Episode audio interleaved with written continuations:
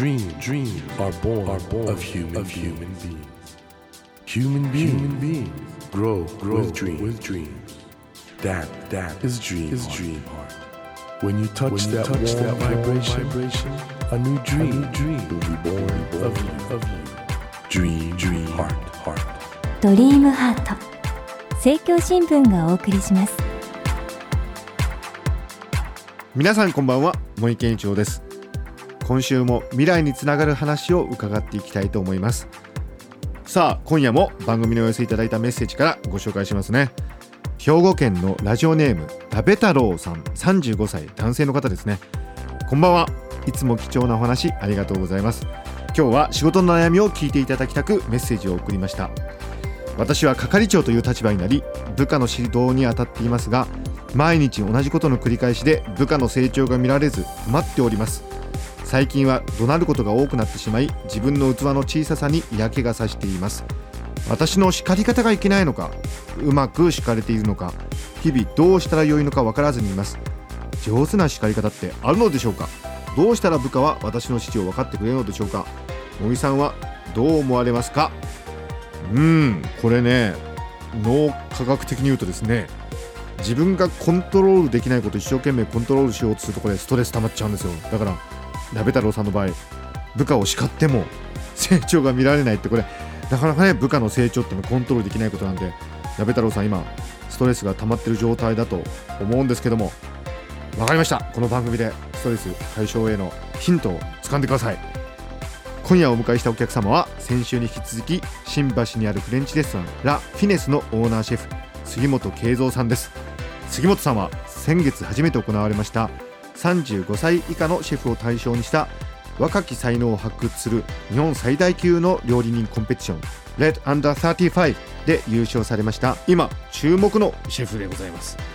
先週は杉本さんの料理人になるまでのお話を伺いましたが、今週はですね、フランスから帰国されて新橋にラ・フィネスをオープンされて、その以降のお話を伺っていきたいと思います。こんばんは。こんばんは。今週もよろしくお願いいたします。はい、僕も杉本さん大ファンになっちゃいましたありがとうございます。素晴らしいです。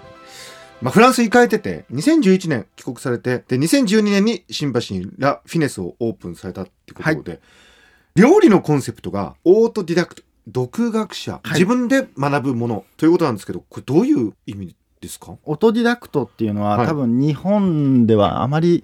見られないというか、日本だとのれん分けっていうのが多いんですね。うん、例えば、まあ、有名なところで言うと、どっかで修行して、はい、どっかで修行して、はいはい、でそのお弟子さんとして店を出しますっていう形の店がほとんどじゃないですか。でフランスとかになると、そういうのれん分けすると同じ料理作ってたら面白くないっていう、うん、個性を出さなきゃいけないっていう、そういう意味でみんなやっぱり自分の展開っていうのをするんですよ。うん、でそういうのをオートディダクトっていうんですね。独自の展開をされてるってことですね。はい、独自の展開、はい。で僕の場合もう本当にこう誰も師匠を持たないっていうか、じゅうろくさいから自分の料理が好きで好きで仕方なくて、うんうん、自分のレストランを借りて自分の料理をお客さんに振る舞ってっていうのが、もうそういう昔から自分の味が決まってたっていう状態だったので。でこれね、聞くところによると、その日本のフレンチで修行して、それからまあ独立するってのは分かるんだけど、はい、いきなりオーナーシェフってのは業界ではかなり珍しいことのようですね。そうですね。まあ僕も実際に困ったんですけど、はい、業者のつながりが全くほぼゼロなんですね。業者と申します。あの、あのいわゆる食材とかですか？魚、肉、野菜っていうのは。そうですよね。だっていきなりフランスから帰ってきて、はい、どうされたんですか？いやだからもうそれは一応年にいっかい日本に帰ってきたんですね。はい、バカンスがいっかげつぐらいあって、うん、でいっかげつ日本に帰って、その間僕ずっとフェアをしてたんですよ、出張料理を。その出張料理ってどういうんですか？あ、出張料理っていうのはもう本当に一般的な家であったりとか団地といいますかアパートみたいなところにろくにんまえとかの料理を、はい、普通のコンロと普通のなんかトースターとかでちょっとそれどうやって営業したんですか？それはネットです。えネットで募集して、でそれでいっかげつのスケジュールを全部埋めてもう北は北海道から南は九州まで。面白すぎえそれどういうお客さんがそれ頼んできたんですか？いやもう結構フランス料理が好きで、でいろいろ調べてると僕のサイトに行き着いて、なんか日本帰ってきて出張料理するならうちもしてみたいな。あじゃあフランス料理のかなりオタクたちというかすごい好きな人たちですね。まあすごい好きな方にははい結構面白いですね杉本さんね。いやいやいやいやでもなんかそうやってちょっと聞いたことないような展開をするはい、才能っていうか、これ自分で考えるってことですよね。そうですね。あの自分の料理が作りたいから。へえ。はい。えー、いやだからね、あの先日実はあのさんじゅうごさい以下のシェフを対象にしましたらですね、若き才能を発掘する、これ日本最大級の料理人コンペティションということで、小山君堂さんが仕掛けたという、これ大変話題になってましたけども、はい、レッドアンダーさんじゅうご、はい、これ料理人エマージングドリームスの頭文字らしいんですけど、はい、で優勝したってことでおめでとうございます。ありがとうございます。いやいやいやいやいや、だいいっかい優勝っていう、そういうもうね、これだってよんひゃくごひゃくにん来たんでしょ、あのそもそもあのそうですね、参加者がエントリー、審査がまずさんだんかいぐらいに分かれて、はいはいはい、書類審査からあって、で映像審査があって、はい、でその後訪問の質疑審査があって、ええ、最後、はい、ファイナルっていう形で、それで優勝って、これかなりすごいですよね、正直。僕も優勝するとは思ってなかったのでびっくりです。本当ですか？はい、本当です。俺が優勝すると思ってたんじゃないですか。いやいやいや、全くいちミリ単位でも思ってなかったんで僕おそらく杉本さんは才能も努力もすごい人なんで、あんまり参考にならないかもしれないと思うんですけど、念のためお聞きします、はい、料理人を目指している方に何かアドバイスありますか？はい、まず料理人目指している方だったら、料理を好きっていうことをちゃんと自分自身で確認すること、うん、あの料理が好きじゃなく、ただ単にこう作業として料理人するんだったら、うん、多分続かないと思うんですね。なるほど。本当に料理が好きだったら絶対続きます、うん、あと、まあ、料理でも何でもそうだと思うんですけど、うん、僕人生って予習復習をした人っていうのは必ず上に行けると思うんですね。で料理とかだったらみんないいセンタリングを上げてくれるんですよ、シェフっていうのは、うんうん、例えばこの魚をおろしてみないかとか、うん、じゃあこのソースを作ってくれとかって言われるんですね、うん、でも予習してない人っていうのはそこから一から全部やって失敗しちゃうんですよ。なるほど。まあ簡単に言うと、サッカーで練習してない人はいいセンタリング来ても空振っちゃうじゃないですか。なるほど。でも人の見えないところ、人のいないところで自分で自習してちゃんと努力して予習した人っていうのは、ちゃんとそこで結果が生まれる。なるほど。でその結果が生まれたことをきちっとその後復習することによって、ゆくゆくの自分の力になっていくと思うんですね。これはでもあれですね、料理だけじゃなくて全てのことに通じますね、はい、今の話はね、はい、上司っていうのは必ずいいセンタリング上げるのが仕事なので、うん、僕もそういう風にしてます、店では。杉本さん今お弟子さん何人いらっしゃるんですか？今ふたりです。あで幸せですね、杉本さんの下で、ね、厳しいですよ、厳しいですよ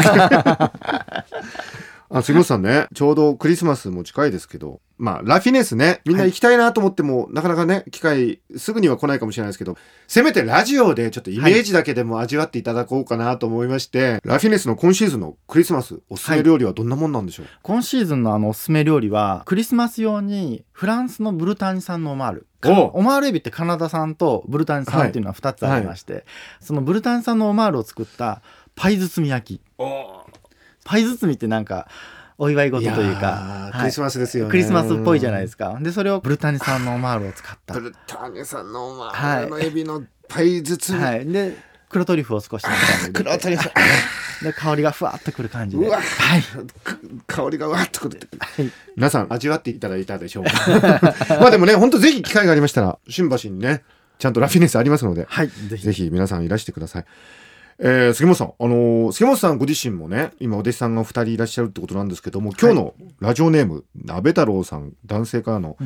ご相談というかですね、まあ要するに係長になって、まあ、それはめでたいんですけども、はい、部下の指導の中でその同じことの繰り返しで成長が見られない、どうしても今どうなっちゃって、そうすると自分の器の小ささも嫌気がさせちゃって、叱り方が悪いのかなとか、どうしたらいいんだろうって、この上手な叱り方があるのかとか、どうしたら部下は私の指示を分かってくれるのかっていう、こういうご相談なんですが、はい、いかがでしょう？あ、それはもう同じ悩みは僕にもいつもありますあの叱り方ってすごく難しいですよね、はい、で僕がいつも大切にしているのは飴と鞭です。お甘い部分とやっぱりビシッと決める部分とっていうのをちゃんと使った方がいいかなっていう。だから怒り続けちゃうとやっぱり萎えちゃうので、うん、甘い部分も出してあげてっていうことと、あとやっぱりこう怒った日の次の日はそれを全部忘れる。あ、それですね、これ、はい、鍋太郎さんひょっとしたら怒った次の日まだ覚えてるんじゃないかなとか、なんとなくこの文面からね、はい、絶対引きずらないっていうのは僕はすごく気をつけます。あ、でもね、うん、お弟子さんの方は、はい、あ、昨日シェフに怒られたからっていう気持ちで来るじゃないですか、はいはいはい、もう全然あれですか？あ、もう全然僕はもう、あ、おはようみたいなそれでなんか部下の方もなんかちょっと安心するっていうか、はい、昨日は昨日、そうです、昨日は昨日で今日は今日、今日は今日っていう、はい、うん、これちょっと大事かもしれないですね、はい、飴ってどうやってってあれですか、アメってだから ま, あまず次の日全然違うっていうところと、はい、あとやっぱりあの少しでもうまくできたところっていうのは褒めるところはちゃんと褒めた、あこれすごい美味しくできたねとか、はいはいはい、これどうやってやったのって僕にも教えてよっていう部分っていうのは教えてよって言うんですか。そうなんです、あのだから自分が教える立場じゃなくて、はい、部下も自分がやったことを褒められるっていうのは嬉しいじゃないですか、はい、でそのやったことに僕が興味を示すってことはもっと嬉しいんですよ。そうか、それなかなかでもね、はい、できないことですよね。部下に教えてよって、鍋太郎さんの場合係長っていう立場になっちゃった。でも係長になっても教えてよって言った方がいいですかね、はい、まあ僕はでもその方がいいと思いますし、であともう一つ、あの僕自身も昔一回悩んだことがあって、この係長になられたっていうことは、うん、一般的な他の社員の方よりも、うん、あのできる方なんですね、うんうんうん、で一般的な社員の方っていうのはできない方もいらっしゃるので、うん、自分と同じレベルで仕事ができるだろうと思って指示するとできない人の方が多いです。あ、それでイライラしちゃうんだ。それでイライラしちゃうんです。だからもう開き直って飴とムチを上手に使って長くお互いを共存できるみたいな空間を作っていく方がいいかなっていうのを今僕はできるだけしてます。鍋太郎さんはねさんじゅうごさいって書いてあるんで、はい、まあ、ちょっといっさいぐらい上ってことですよ、はい、まあ、同じぐらいの世代だってことですよね、はい、理想の上司ってどういう人なんですかね。あのー、その場がすごく雰囲気がいい上司っていうのと、うん、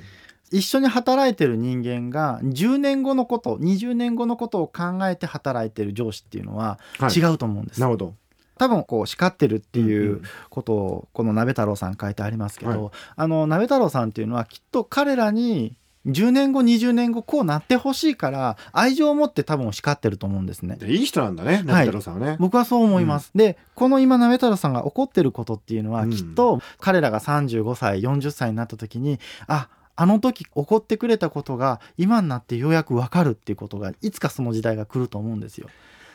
ってことはさ、理想の上司って何年か経って振り返った時に振り返った時に初めて分かるっていう、初めて分かるんだ、はい、いい話だ、はい、でその場の雰囲気だけをもう楽しくっていう風にするとやっぱりじゅうねんごにじゅうねんご僕不安になる時が自分でもあるんで、鍋太郎さんあのすごくこれいい話だと思ってたから今ねちょっとまあいろいろ探ってらっしゃると思うんですけど、はい、じゅうねんごにじゅうねんごに部下の方があの時、はいね、あの係長に育ててもらったなって思えるような、そうですね、はい、だからこう、うん、ちょうどいい飴とムチっていうのを上手にできればいいかなと思います、はい、いや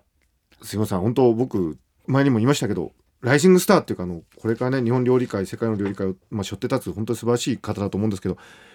今後の夢というかどういうことをしていきたいですか、はい、僕の夢ですか、はい、歴史の教科書に載ることです。料理の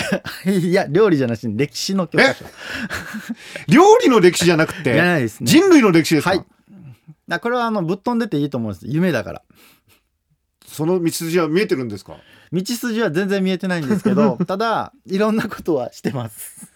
え ど, どういうようなことを、まあ、あの最終的にあの文化的な部分で大切な部分になってくるので、はいはい、日本にフランス料理っていう根本の中から料理っていう文化をどういうふうに後世に続けていくか、うん、だから日本料理も勉強してきちっと文献として、はい、書物として、はい、あとまあ映像として、はい、ごじゅうねんごひゃくねんご見返した時に、はい、杉本慶三っていう料理人がいたっていうことをまず分かるってこと、はい、いやあれ杉本さんってフランスだとミシュランの星持ってんでしたあのことを聞いたような、はい、持ってたところに入ってでそれをずっとこうシェフとして継続させたっていうことはそこでミシュランの星やってたってことですよ ね, ね、はい、で東京もそろそろでしょ。どうなんでしょうねだけどまあおそらく間違いなくね何年かうちには星がついて上がっていくと思うんですけど、はい、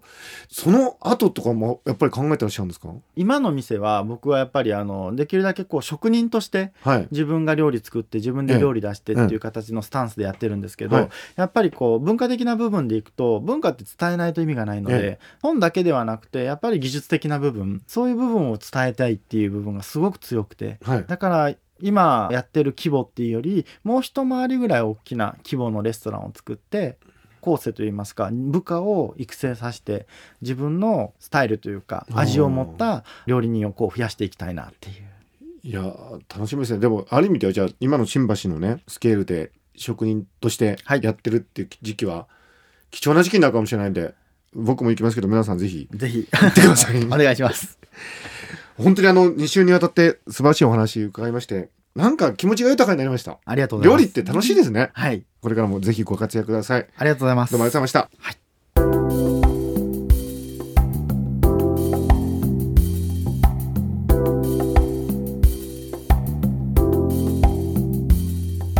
Dream, dreams can't be seen, can't be seen with a naked eye, naked eye. But we sure can live our dreams. Dream, dream heart is in you, is in you.And it will make, it will make a brand, a brand new, new you, you. Dream, dream heart. Dream heart. 今夜お迎えしたお客様は先週に引き続き新橋にあるフレンチレストランラ・フィネスのオーナーシェフ杉本慶三さんでした。うーん、歴史の教科書に載りたい。杉本さんの夢なんですけども、やっぱりね、僕は夢は大きい方がいいと思うんですよ。またね、料理っていうものはそれぐらい人間にとって大事なものである。我々が生きる上で本当にかけがえのない宝物を与えてくれるものが料理であるという、このなんて言うんですかね、自負というか、そのためには努力を惜しまないぞっていうね、この杉本さんのなんというか果てしない衝動というんでしょうかね、これはね、僕ね、昨今の日本の中で非常に爽やかな一陣の風のように感じましたね。僕は杉本さんだったら少なくとも努力を続けていくと思うんです。その結果ね、歴史の教科書になるかならないか、まあいいじゃないですか。それはとりあえず皆さん、杉本さんの美味しい料理食べませようよ。ラフィネスなかなか予約難しいみたいなんですけど、ぜひ機会があったら行ってみてください。さて、ドリームハートのホームページでは今日ご紹介したようなメッセージをはじめ、私茂木に相談したいこと、ゲストに聞きたいことなど何でも構いません。あなたからのメッセージを絶賛募集中です。ドリームハートのホームページにアクセスしていただきお送りください。さあ、来週は来年のいちがつついたちにアルバム弦をリリースされます三味線プレイヤーの吾妻弘光さんをお迎えします。吾妻さんはろくさいの頃より津軽三味線をはじめ、数々の津軽三味線大会で優勝を重ね、その世界で非常に高い評価を受けている方です。その一方でですね、伝統楽器としての津軽三味線の新しい可能性を追求し続け活動されている津軽三味線のまさに第一人者です。そしてスタジオでの生演奏もあるということなので、これは本当に楽しみですね。ぜひ来週もお聞き逃しなく。それでは来週のこの時間まで、ドリームハート、お相手は森健翔でした。ドリームハート、政教新聞がお送りしました。